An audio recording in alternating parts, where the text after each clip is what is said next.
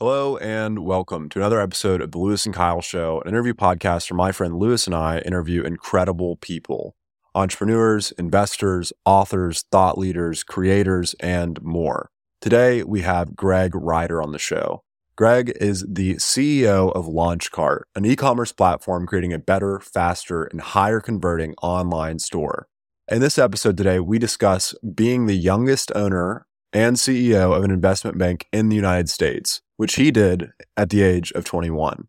Uh, lessons from his 35 years as an entrepreneur in both finance, digital marketing, coaching, and more, a ton more. We also cover the story of his relationship with Master P. Master P is actually on the board of directors for LaunchCart. We talked about a transformation that happened early on in his career that affected the trajectory uh, of the rest of his life and career. We also talked about the strategy, the mission, the goals, and the launch of LaunchCart and much more. And I will switch to that episode right now. Greg, welcome to the podcast. Kind of really excited for this. Yeah, thanks, guys. Appreciate it, man. I was I was revel in the in the idea the, the, the, the idea that we can share some wisdom and some knowledge and you know help help some entrepreneurs avoid some landmines because I I've, I've stepped on a number of them. Uh, I love the term landmines. It's it's very accurate. I'm thinking, that you know, you have a long career. There's so much interesting stuff that we could talk about, but I want to start out talking about uh, something that was on your LinkedIn bio that, you know, Kyle and I go back and forth look at your website, your personal site, the social media handles. There's so many resources we can consume. And I love the, I don't want to say the parody LinkedIn accounts, but people have these things where it's like, you know, it's something where they go, Stanford applied in this year, never got in, but the tour was really fun. Or there's something that's like and now they say Yale liked liked the uh, liked the stadium, or just like they have like they like make it list like it's part of their educational institution, but it's really just like a one liner. It's a funny trend. Uh, and you had on yours that you've been in the School of Hard Knocks for something like thirty years. exactly. You, you think about it, right? And it's like I have this this really interesting story that that you know it, it's made me who I am, and it kind of starts off with the Think and Grow Rich book. You guys read the Think and Grow Rich book? Yes. Have you read Rich Dad Poor Dad? Also, yes. Okay, so Rich Dad Poor Dad was written about me, right? So, so I literally was born into a very wealthy family. My parents got divorced when I was two, and I, my mom got married, divorced, married, divorced, and married. So I had multiple stepdads, and I visited my rich dad, and my rich dad taught me to invest.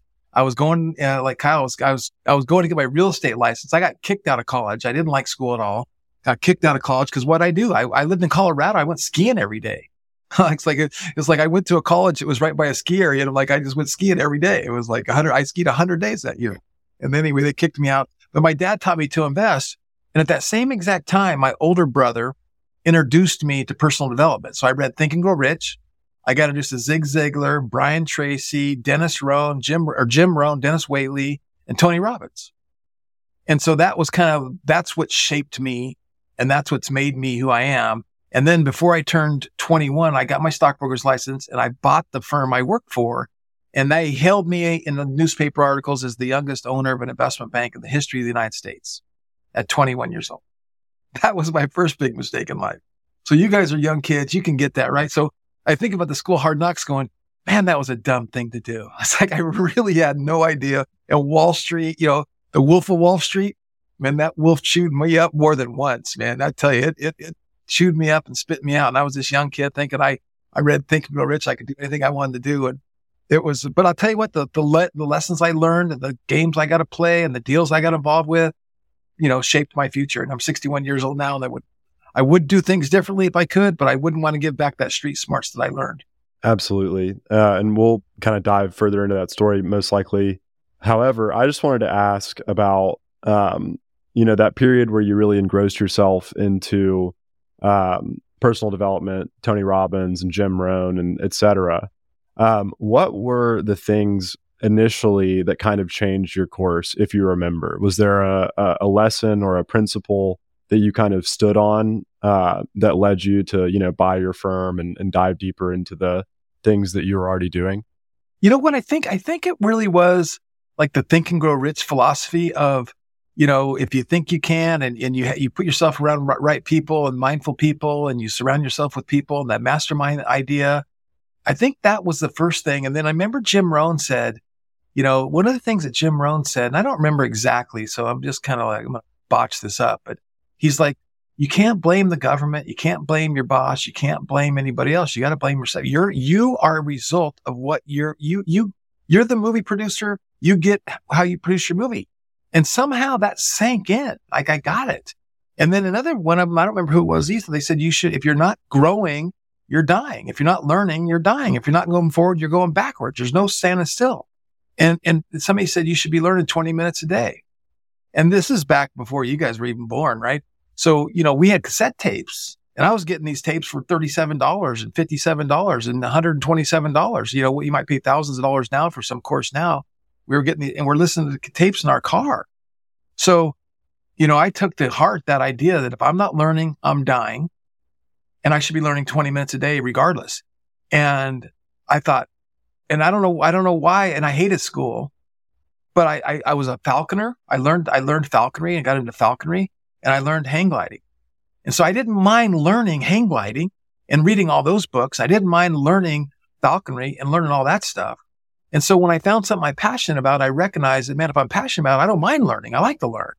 And so the idea of these personal development teachers teaching this stuff going, and I want to accomplish things. And, and again, because I was born to this wealthy family and I lived in a different, not wealthy family, like I've seen what wealth looks like. I, you know, I tasted it but I lived and I wasn't really poor. So I'm not going to say I was this poor boy, but we, we lived this, you know, this mediocre life.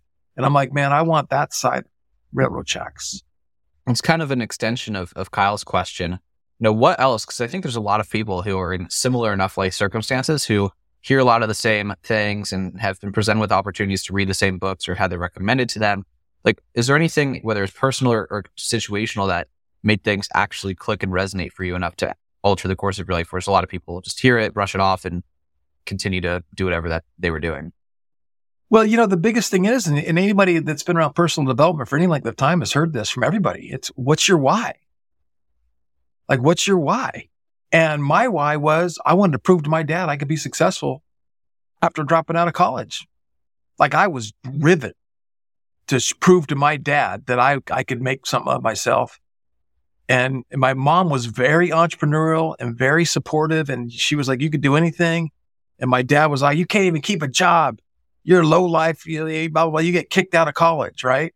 And so I was really driven to prove my dad wrong. That was, that was my first original why. And then of course I met my wife of now 37 years and we had kids and that changed the why drastically. But that first few years from like say 19 to 22, the why was to shove it up my old man's, you know what? you mentioned kids there, and there was a period of your life uh, more recently, uh, maybe the early 2000s, where you focused a lot on protecting children while surfing the internet. Um, was there an impetus to that decision? And I know that that led to you meeting Master P, and and that is my next question because I, I, definitely want to cover uh, your relationship with him. Yeah, you know what? Uh, when my daughter, she's now 28, when she was eight, she typed her name Candace. Now, again, I'm an early adopter, so I have computers everywhere. I, you know, I was online in 1996 type thing, 97. So I was really online early. And she got online on a computer, typed her name Candace into a search engine at that time and got to porn sites. And she's like, Daddy, Daddy, Mommy, Mommy, why are these girls showing up their naked butts? That's disgusting. You know, and then you, we went and you close out the window and then another window would open. And you close out the window, another window open. It was called Windows trapping. And, you know, most kids don't even know what that is because they've kind of fixed that. I might literally had to pull the computer out of the wall, like, and shut the computer off and the power down because you just, another one, another one, another one, another one, another one. And at that time, I went to go find some software to help protect her and it didn't exist. They had, they had what they called blacklist filters. And a blacklist filter was it would block websites. And, and, at this time, this is a really interesting story too. At this time, whitehouse.com was the number one trafficked porn site. And teachers nationwide were, you know, teaching their kids, yeah, go home, do your homework, go to whitehouse.com and not, oh, it's not whitehouse.gov. Mm. Right. And so here our teachers are sending the kids to porn sites. And so what they did is they created blacklist technology that said, okay, let's put whitehouse.com in a blacklist. And if you have this technology, you can't go there. Well, at that time, And again, if you know anything about the internet, you know that the internet was birthed by porn sites. I mean, they figured out all the split testing and all the video streaming. They, they, they invented all this cool stuff that we use as marketers, right? So, you know, I'm like, it didn't exist. And my brother was a genius, man. He was just a, one of these, these Mensa guys. He goes, well, we should create your own browser. Now, this is before Netscape. This is like Netscape. Maybe it just came out, but this was before anything. And so we, we ended up creating our own browser based on the Microsoft IE engine technology. And we made an, we made a whitelist filter. And the whitelist filter was the opposite of blacklist going, no, we're going to make it so kids can only surf the sites that we include. And we had a pre-set site, Nickelodeon and Disney and blah, blah, blah, blah. And then the parents could add to that list. Hmm. And so that's how it started. And I'll tell you another quick that I can go down that road for a while. But the really quick thing about that was I, I really felt like I need to take this to market and, and figure out a way to make this. Cause I'm like, this is cool. Like I got something that was very passionate about my, you know, protecting kids and started speaking at PTAs all over the place. And I'm like, how do I go to market with this? And so I end up with this idea. that God gave me this idea to private, the white label or not white, not private label, white label, but to brand it. And I thought to myself, God, what, what cartoon character could I brand it with that parents like and kids like. At that time, it was Shrek. And Shrek was like the number one guy. just came out. Everybody loves Shrek. Kids love Shrek. Parents love Shrek. So I said, I'm going to get Shrek. So again, going back to this personal development, I made the intention. I the go. I wrote it down. I'm getting Shrek. I called DreamWorks, emailed DreamWorks, snail mail DreamWorks every day for four months. And finally, I got the call. And I got the call and I went there and I closed him in a 30 minute presentation and we ended up creating the world's first Shrek kid safe browser. Oh, and then, and then, and then going back to your Master P. So then I was invited to speak at an event and Master P was there and it was an athletic, an athletes event. So it was all these football players. And so I thought he was a football player. I didn't know who he was. I shouldn't tell this story on public, public airways, but so, uh, so P, we're sitting around a circle and I, and I, and I start to lead. Hey, what do you do and how can I help you? What do you do and how can I help you? What do you do and how can I help you? What do you do? Cause I, I believe in what Zig Ziglar taught me help enough people get what they want, you get what you want. So whenever I'm in a situation, I'll say, tell me what you do and how can I help you? And so we went around the table, we did that. And then Percy goes, well, what do you do and how can we help you? And I said, well, I got this software to protect and educate kids and protect kids and from pornography, hate, and violence in the world. And I want to get blah, blah, blah. He goes, I want to see it. So I come over and what do I show him? I show him the Shrek Kid Safe browser. Now, again, here's another lesson in licensing and in branding. The second I showed him that I had Shrek and Shrek brand on my technology, sales cycle end overdone good. It was good enough for Shrek. It's good enough for, it's good enough for DreamWorks, good enough for me. He said, I want my daughter to be your spokesperson. And at that time, he had a daughter named Cymphonique who was uh, going on Nickelodeon, had a Nickelodeon show. And he says, talk to my assistant. he says, talk to my assistant. We'll work the deals out. And I, and, and I go, who is that? Goes, she goes, that's Master P. And I go, Mr. P? You call him Mr. P? She goes, no, not Mr. P, Master P. And I'm like, it's Master P. She's like, you don't know who Master P is? I'm like, no. So that's kind of how that, that relationship started. I love it. Um, so one question that I have is I kind of wanted to showcase the range from, you know, from Launchcart to uh, a browser for kids to investment banking in your 20s. Like you have done a wide array of different of different opportunities and taken advantage of a lot of stuff and done different things. But you can only do one thing at a time. And I think that's something that a lot of people our age struggle with is like there's a million different ideas, a million different ways you can make money, but you can only do one thing at a time. And I know that I struggle personally with that. So how have you um, you know, done everything, but also done one thing at a time?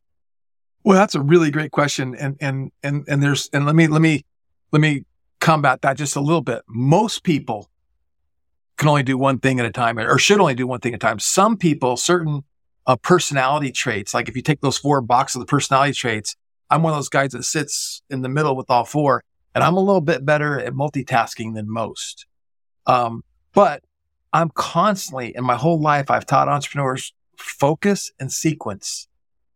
It's about focus and sequence. It's about what am I doing next? Now, if you do want to, and then, and then you have this whole philosophy of multiple streams of income and I'll oh, have this and have that and have this. See, most people can't do that. I do like the idea of multiple streams of income, but it's like focus, sequence. And then when you have something that's working and going, then you can maybe take your and start focusing on something else. Uh, but I think you can do things, um, at different times and different, different, different, like I did mergers and acquisitions at the same time I was doing investment banking and, and even like with LaunchCart, we're doing, we're running brands, we're scaling brands, we're consulting and coaching brands, and I'm building a SaaS software company. So they're all synergistic and related. And you know how you do it?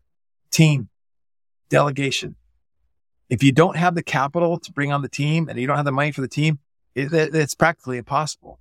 But when you have people and you can bring people on and you can hire a team, and I, and I think that's the hardest thing that any entrepreneur wants to create anything of significance. That's the hardest piece of the puzzle is hiring the right people, partnering with the right people, you know, structuring deals with the right people and having team like you guys working together. It's like sometimes you have these partnerships that are made in heaven, like my partnership with Bert Ullman. It's like we met, we shook hands, we, we shook hands on a deal the day we met. And we've been partners ever since, since 2015 and never had an argument, never had a problem. So it's just been fantastic. That's rare. that's really rare. But you know, when you can do it, that's where you can make things happen. Is there a sweet spot where you like to coach people? I love marketing and I'm good at marketing. When I left the investment banking world, I had lost a lot of money because I had invested and I believed in a lot of startups, right? I was young and dumb and you walked in my door and the guy comes in my door and he goes, Hey, I'm going to, I'm going to start something called home shopping network and we're going to sell stuff on the television 7, 24, 365 in 1983. And you're going, well, wait a sec. There's only three cable, there's only three television stations. Cable didn't exist in 1983. It was just coming out. And there were like, there's one or two cable stations coming out. And two, no one had ever given their credit card over a phone. But yet I believed in the guy. Now it was one of the deals that we turned out to be a winner. Like we raised the guy the original 600 grand to start home shopping network, right? But then you have the other guys that came in that, you know, they're gone history. We lost our money. So for every one deal I invested in, you know, maybe I had seven or eight deals I lost my money on. So I remember coming out of that, you know, when I retired and moved out here to San Diego, I'm like, why, why, why did these companies fail? I really kind of studied it, went back through it and I, and I got it. I, I got down to two things, management and marketing. Like, look, without good management, it's really hard to succeed. It, it I, I just, you just can't do it. Right. And if you have really good management and crappy marketing, you can do okay. You can stay alive. You can build something. And if you have really good marketing and crappy management, yeah, you can maybe make it. But you have really good marketing and really good management, you, you, you can't lose. And so that's what kind of got me into marketing. And so I said, okay, I'm going to start digging into marketing. I'm going to become a marketing. I'm going to become one of the top marketing guys in the world, not for anybody else's benefit, but for my benefit, for my company's benefit. And then some, and then another personal development guy told me, well, if you want to be good at marketing, you better start teaching marketing.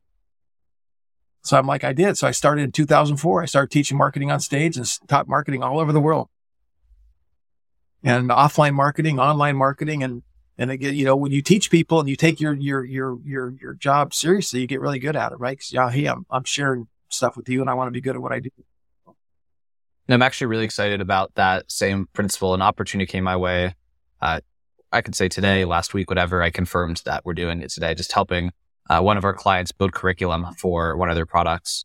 And I'm like, that's really cool because I've wanted to get into like creating curriculum to teach things. And I think I was saying this right before we got started that we have built a healthy services business and now we want to start diversifying into products uh, so we can have non-service revenue. And one of those products would be like info products based on our knowledge about like data and analytics. So it's like really cool to now be doing it for someone else and getting paid for it as a trial. And then now I can use those same curriculum writing skills uh, for us, which is really exciting. Just kind of a, an not unrelated thought, but a thought that came up while, while you're speaking there. I, I had a question trying to remember the train of thought in terms of like something really specific about, oh, okay. I remember. So I, I heard you mention on another podcast that you were pitched by Microsoft as well, like really early. I'm curious if there's an interesting story about that, just in terms of like the timeline of your career in the history of technology and the roles that you were in. Like you said, you had people pitching you home shopping in the 1980s. Like, do you specifically have a story that comes to mind from when Microsoft was first, like came across your desk in like an early investment banking scenario?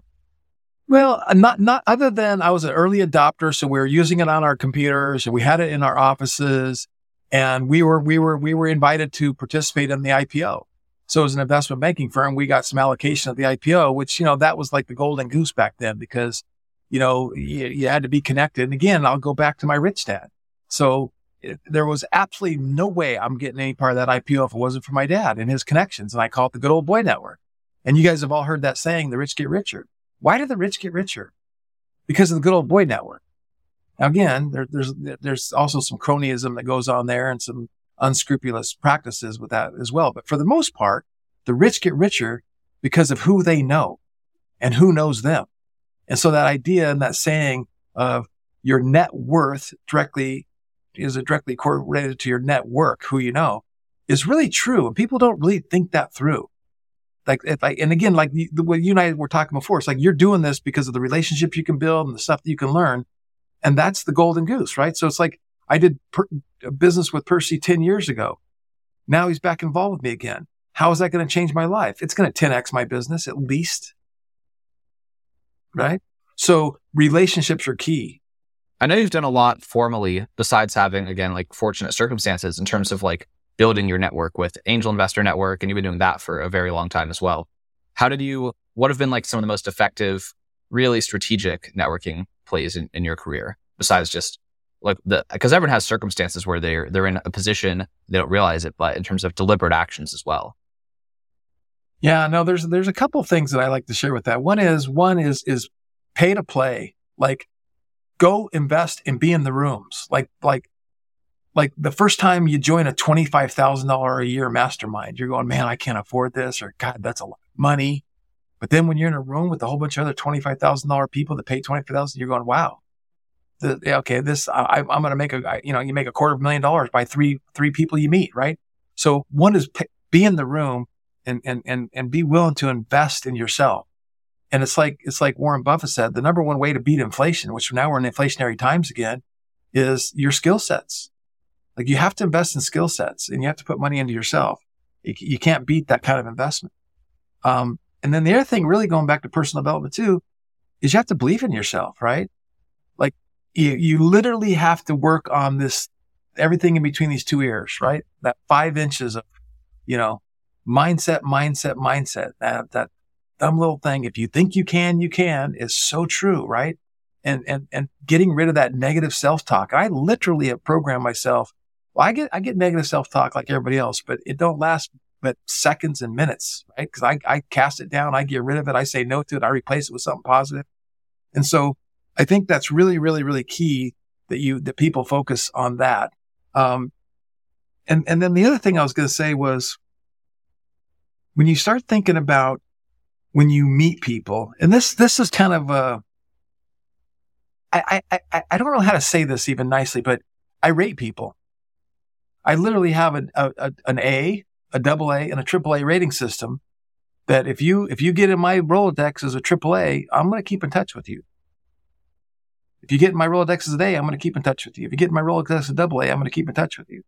But if you don't get in as an A or double A or triple A, you might not hear from me. And and that's kind of sad to say, but because I publicly spoke and you guys can, you know, you're on stage and you're speaking to 3,000 people or 2,000 people or 500 people or what that number is, you're the guy, you get off stage and you just get bombarded with cards and people and people following you and all that kind of stuff. And so you just can't keep in touch with everybody. So I really look at people going, do I align with them spiritually? Is that a guy that I want to have a beer with? Is that a guy when I go play golf with? Is that, is that a guy I want to invite to a boating trip?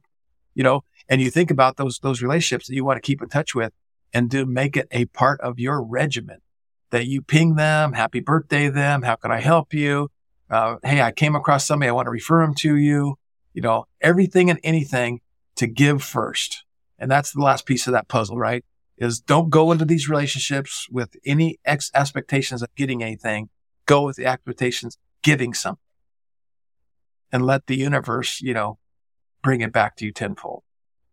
A lot of lessons in there. Um, I, I, know on another podcast that I listened to you, uh, and you just mentioned spiritual. You said that the most important book for you is the Bible. Um, I'm curious, how has that developed over the course of your life? Were you, um, you know, actively religious when you were 21 and, and slinging M&A, or were you? Is this something that you grew into later on, and how did that kind of change your your trajectory?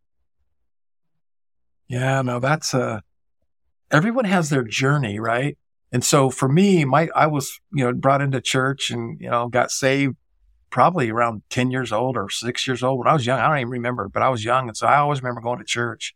And so, yeah, when I got in and got my broker's license, started doing that, I was born again and still going to church. But but Wall Street got me. And I started doing the cocaine in the 80s. Everyone was doing the cocaine and drinking. And we were at the, the market closed at two o'clock. I was at the bar at 2.30. It was insane. I was, it was ins- literally insane. And I would get high. And I, when I was high, I would pray to God, get me off this stuff, get me off this stuff. And then when I was sober, I'm like, I got to go get some. I got to go get some. I was addicted to it. And, uh, and I have a whole testimony on my website that people can go check it out. I went through this, this thing where I called my mom. I said, mom, I'm addicted to Coke, man. I says, I, I said, I want to go to the house in Vail and I want to get clean. And if I don't get clean and come back clean and, and, out of this, I want you to put me in a home, have me committed. And I called my dad, who, you know, they work together, right? They're, you know, different, different homes. I told my dad the same thing. So I went to the house in Vail, my dad's house in Vail, which that's not a very good place to go to get off cocaine, by the way. Um, but I did. I went there and I locked myself in this condo and God opened up my eyes and I saw into the spirit realm and I saw angels and demons fighting. And I went through the, you know, for like 24 hours, I went through all this torment and all this problems and the angels won, demons left. I was instantly healed. And so for me in my journey, you can't tell me God doesn't exist. You can't tell me demons don't exist. You can't tell me angels don't exist. I personally experienced it. I saw them with my own eyes and I literally left that thing and never touched cocaine again.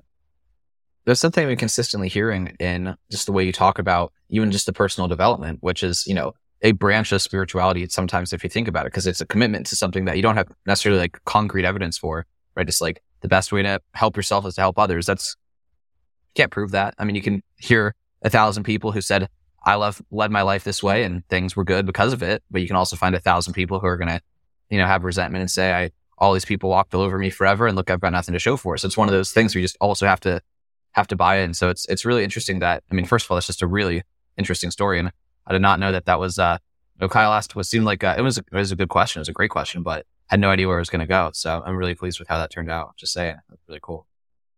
It's one of those things where I hope that people hear the stories and, you know, for me, um, the idea that and, I, and I'll tell you the, the other flip side of that coin that I just have to share. I'm just feeling like I should share this is that, you know, you have these school shootings and you have all these tragic things that happen. And so I, when I coach people, consult people, I say to them, blame it on the devil. Like, like if, if, if you can just blame it on the devil and say, the devil made that 16 year old go in that school and kill those kids and the devil made this guy do it. And you can hate the devil and hate the demons. It's a lot easier to forgive the individual. And again, my dad was an alcoholic. And when my dad got drunk, he was a mean, mean alcoholic. And I used to hate him. And then I got taught this principle of angels and demons and kind of learned this and got it taught for my own two eyes or my own, my own, my own person. Then I'm like, okay, I can hate the alcoholism and love my dad. And, and I, and I think that's really healing for a lot of people. I, I can hate the abuse, but love the person. Not that anybody should, anybody should stay in an abusive relationship, but again, it's demons. And, and this is Greg Rad. This, in my opinion, it's demons. Like there's no reason. There's no, you can't convince me by in anything you could say that 16 year old or 18 year olds walking in school and killing kids with, with guns and weapons and stuff. It's not demon possessed. Just don't believe it. So even if you don't believe, it's a good reason to re- to reason with things, right? Yeah, I don't know if I have more to add there other than, um, you know, I think that's in many ways freeing for people personally. Like there are parts of me that, you know, I've done things wrong. I've done, I've uh, just like anybody else. And if you can attribute that to, you know, the, uh, the devil, then it's freeing. Um, yeah. But I want to uh, switch to Launchcart and I want to start at the very beginning. Uh, how did you decide that this is going to be something that you're going to invest a lot of energy into? Uh, and something that you wanted to create? Me and my business partner started a company called Celebrity Lifestyle Brands. And the idea was we're going to partner with influencers and help them build a real brand, kind of like uh, uh, the Kardashian, the Jenner girl did, you know, whatever with her with her makeup. Can't remember her name right now. Uh, she was like the youngest billionaire. But the idea Kylie. was let's help them. Yeah, Kylie. So it's just like Kylie Jenner did with Jenner Cosmetics, right? Help these influencers build a real brand bring this, this, this, this, uh, knowledge I have of asset protection, you know, corporation setup, tax, tax structures, things of that stuff that I got from my investment making world and brand protection because we've all met these people that made a lot of money and lost it and these athletes that had bad managers and lost all their money. I'm like, let's be that trusted advisor and partner with them as a joint venture or a venture capitalist and, and help build brands. Well, my partner, he launched Jennifer Lopez's brand and Nicki Minaj and Adam Levine and all these big people. And so when we formed the company, we started doing stuff with Bethenny Frankel and Carlos Santana and did some consulting coaching with a brand for uh, that Sofia Vergara was involved with. And we started doing millions of dollars in e-commerce. And I'm managing the digital marketing, doing the e-commerce and using Shopify. And, you know, this is 2016, 2017, going into 2018. And you're just going, you know, as a digital marketer, upsells, downsells, cross sells, tracking, analytics, lifetime value, customer value, average order value. You couldn't do any of that stuff with, with Shopify. And if you did, it was an app and it cost you a fortune. You had to install this app, install that app.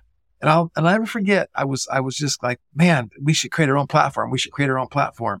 And then I went to Shopify's, I, I Googled Shopify support and I saw their stock quote. You know, here I'm a former investment banker. I'm like, I didn't even know they were publicly traded. And I looked them up and sure enough, there were $10 billion. I actually saved a screenshot of it. I'm like, $10 billion? This software's worth, oh my God. I called up Burnt. Burnt, we got to put everything on hold. We got to start our own platform. We have the crystal ball. We know the pain points. I've invested in dead software companies in the past. We can create a competitor Shopify and we can take, we can take a billion dollars from these guys. Sure as I'm sitting here. You have the celebrities. You have the contacts. I have the digital marketing experience. I have some celebrity contacts. We can do this. So that was kind of what started it was just this idea that we wanted a better platform. And I, I was kind of like, this could be the last deal I do as I go into my retirement. And that led me to getting into dropship. And we did 400,000 sales in eight months doing dropshipping. $17 million in revenue. We spent 7 million of our own money on ads. That's the good news. The bad news is the suppliers I had screwed me on the last 50,000 units and they did not ship the last 50,000 units. And I went from making a couple million a month in 2019 to having to give 50,000 refunds. I had like 25, 30 people giving refunds 16 hours a day until I ran out of money and blew up. And then every bank account I had was shut down. Every merchant account I had was shut down. I was out of business.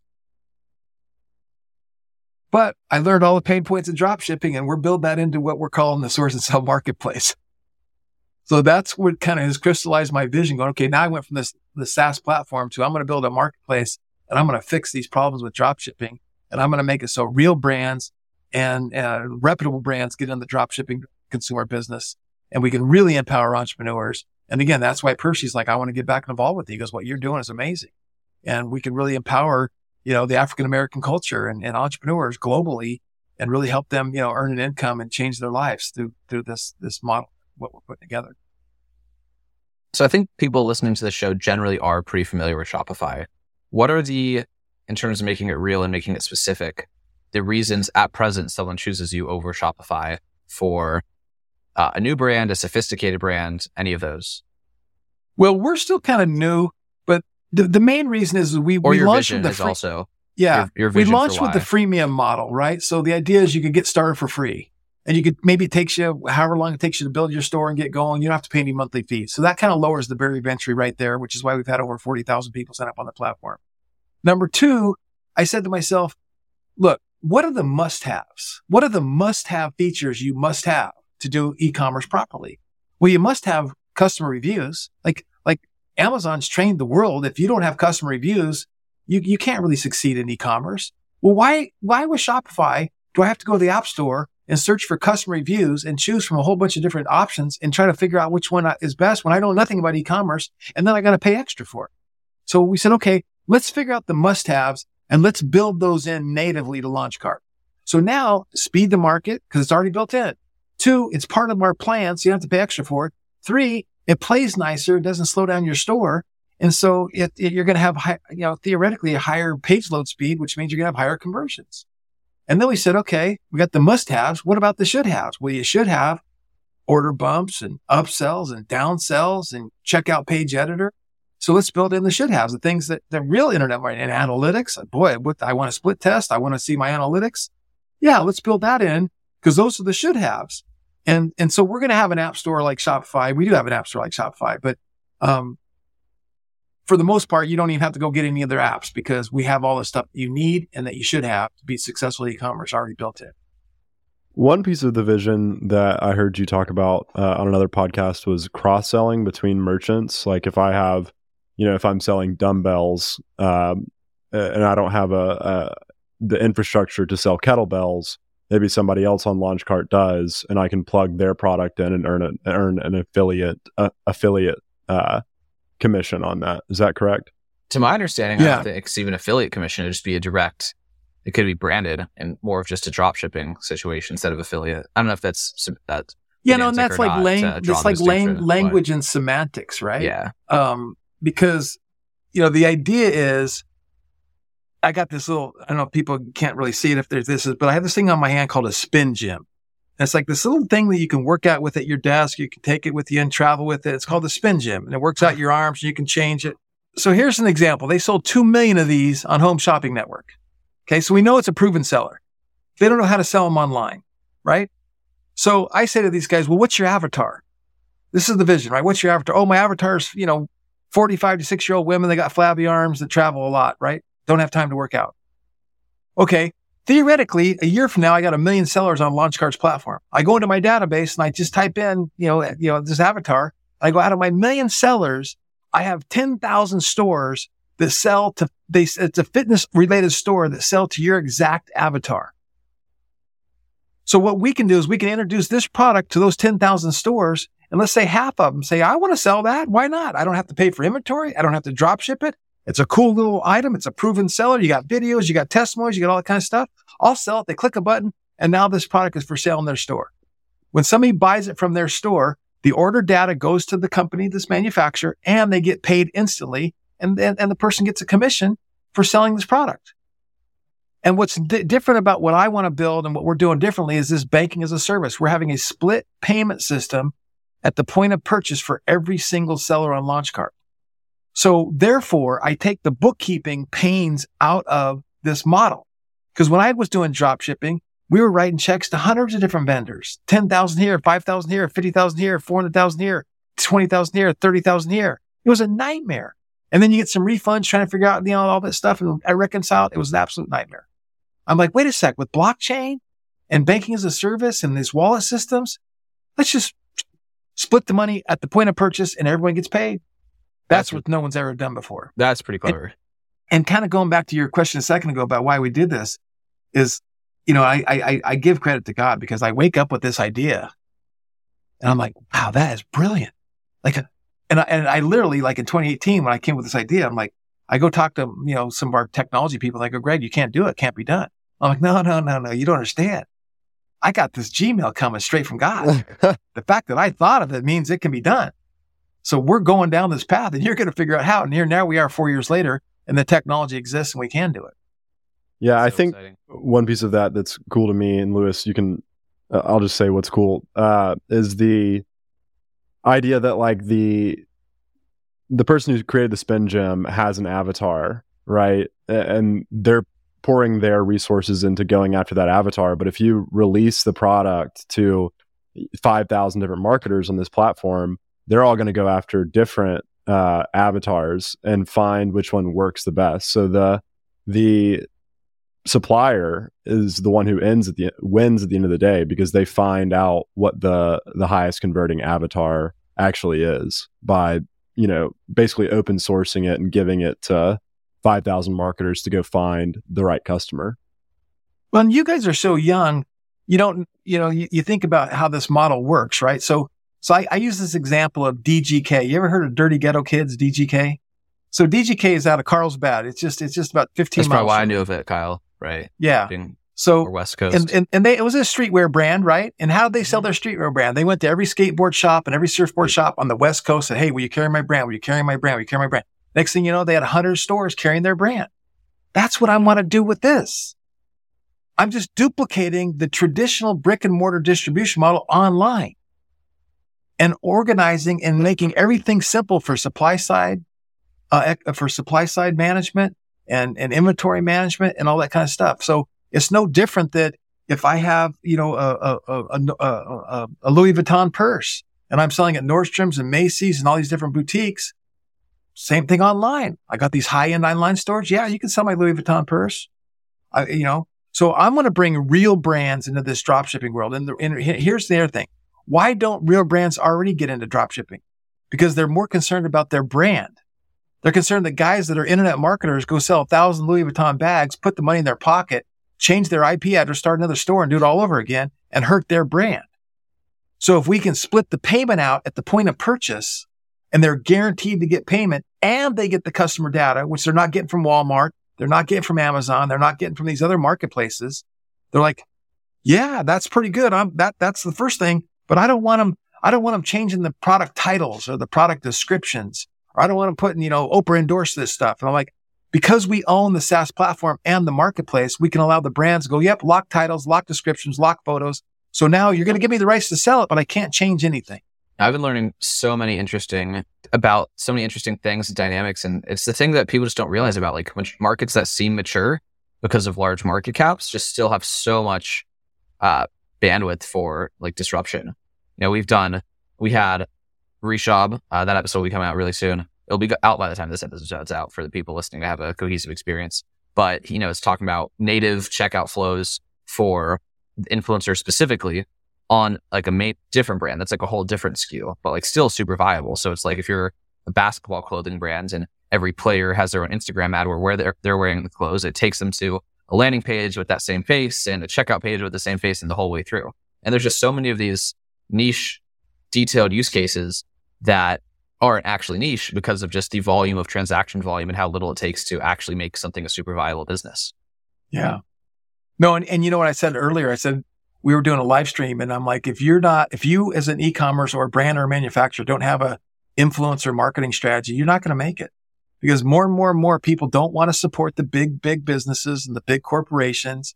And they love buying from the people they trust and they get their wisdom from or they follow, right? That, that authentic stuff. So and again, we're getting into the NIL space. Are you familiar with the NIL? We both went to Alabama for school, so yeah, unavoidable. So so now that the laws have changed, I think it's 28 states now. You can you know monetize your name, image, and likeness. That's a really interesting Imagine, to go after for the, the...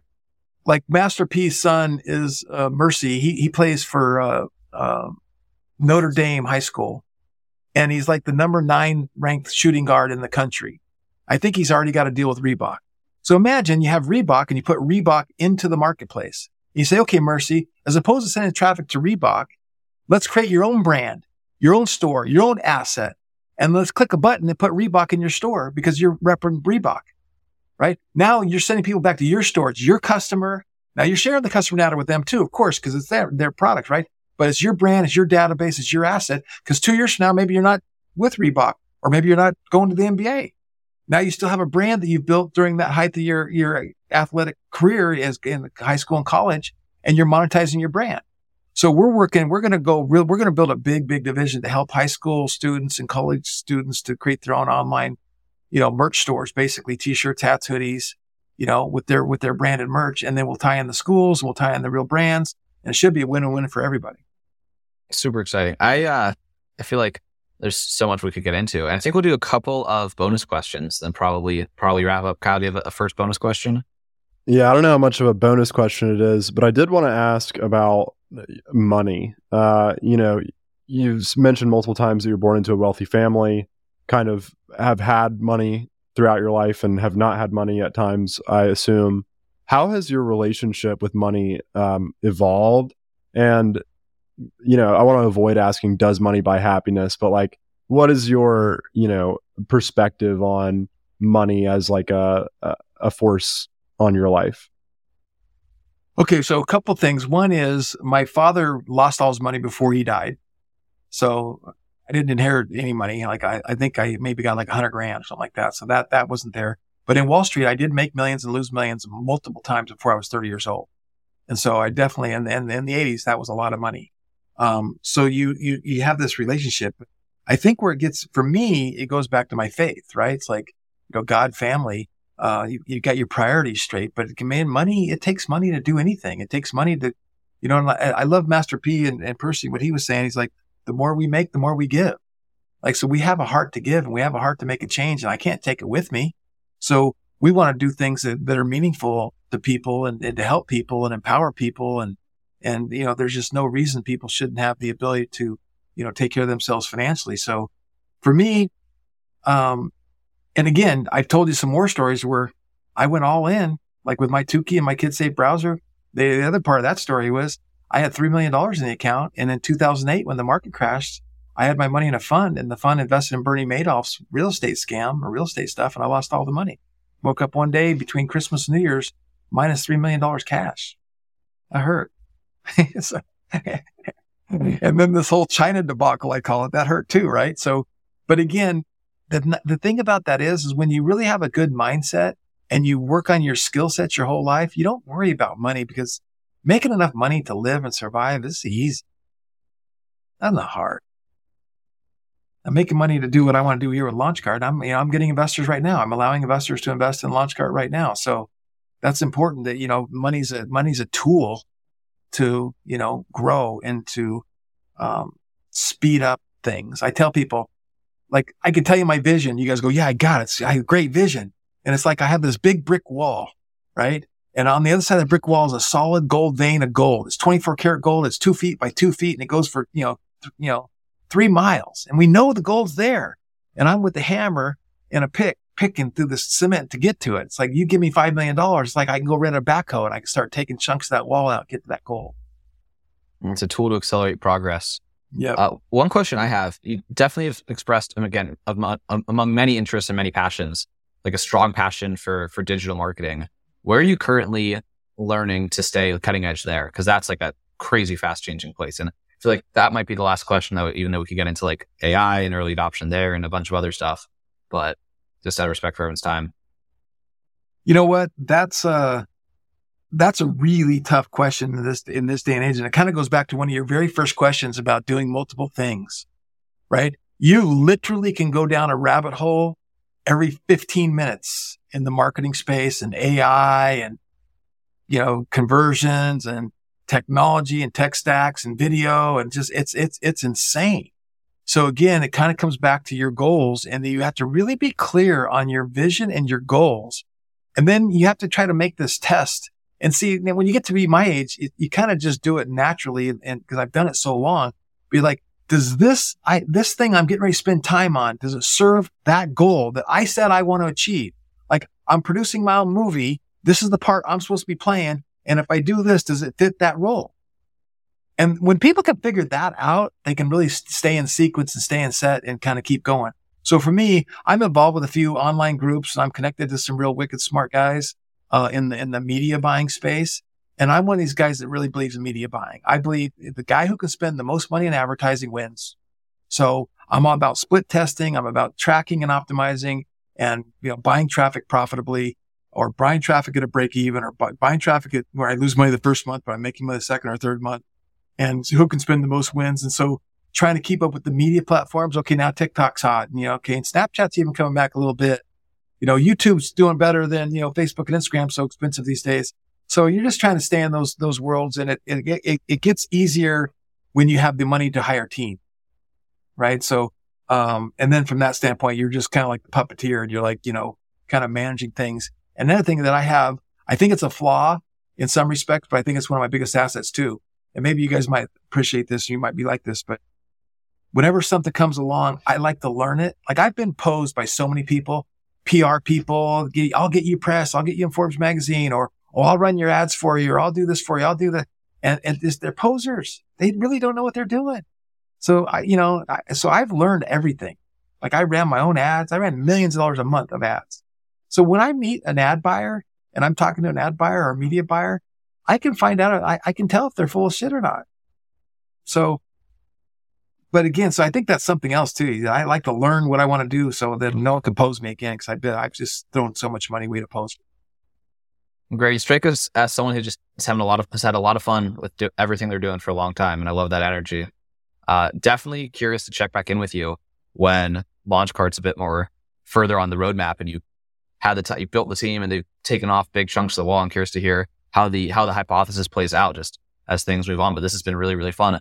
What's the best place for people to keep up with the progression of LaunchCart? I, I know I've heard you say before, you're not super like that's one of the things in your efforts to stay focused. You're not a, a hyperactive personal brand online, but in terms of just the the body of work that you have, where's the best Yeah, place to know, direct really- people? Really, launchcart.com, our LaunchCart Instagram, our LaunchCart Facebook official group. I have people that I pay money to that do training on a regular basis, weekly basis. And so we're pretty active with doing that. And then I have a little newsletter I'm starting called Writer's Wisdom, where I just try to do little videos and the inspirational things at gregwriter.com. But I am focused and I don't spend, I, you know, I, again, going back to that thing, here's my goals. Here's what I want to accomplish. Here's my role. Does this fit within that? And you're, and, and again, so what, what is that really? It's like, how can you say no more often? Cause it's about what you're saying no to, right? And then sequence, doing things in the right sequence. just making down notes. There's so much you're saying, you know, three years in, still, uh, it's just the fundamentals, just over and over again and just adhering to them. Well, it's been a blast. Thank you so much. And that wraps up another episode of the Lewis and Kyle show. Thank you to Greg for coming on. Greatly appreciate it and enjoyed the conversation. My three takeaways quickly are number one, uh, it's something that Lewis said, but it stuck out to me since we recorded this episode, and that is a religious adherence to self help principles. And the reason that stuck out to me is because it's so easy to discount advice that you've heard in the past. And all of the good advice pretty much has already been told because it's obvious. Wake up early, go work out. The simple things that are easy to ignore because they're cliche. But if you follow those things and believe that those things will make your life better, they will 100% of the time. And so I really enjoyed that takeaway that was a result of this conversation with Greg that Lewis brought up. Number two is that life is long. When Greg was 21, he was running an investment bank, and his life today looks a lot different than that of a, a CEO of an investment bank. And it encourages me because the next thing or the thing you're doing now isn't necessarily the thing you're going to do forever. You should obviously focus on what you're doing and make it as good as possible, but life is about seasons and things just naturally change and evolve over time, which is, I think, something that people our age forget. And number three, money comes and goes, but skills and relationships are not things that anybody can take away. And those are the things that that Greg was able to leverage and use over and over and over again to improve his life, his circumstances, and more. So that wraps up this episode of the Lewis and Kyle Show. As always, we are very grateful to the listener for listening. If you want to reach out to Lewis or, or I about any given topic about the podcast, you can find us on LinkedIn, Twitter, Instagram, really anywhere that social media happens. We have an account at the Lewis and Kyle Show. Easy to find. And if you enjoyed this episode, we have 145 other episodes that are similar in nature, and we think that you will enjoy those too. So please give those a listen, subscribe wherever you get your podcasts, and we hope to see you next time. Thanks.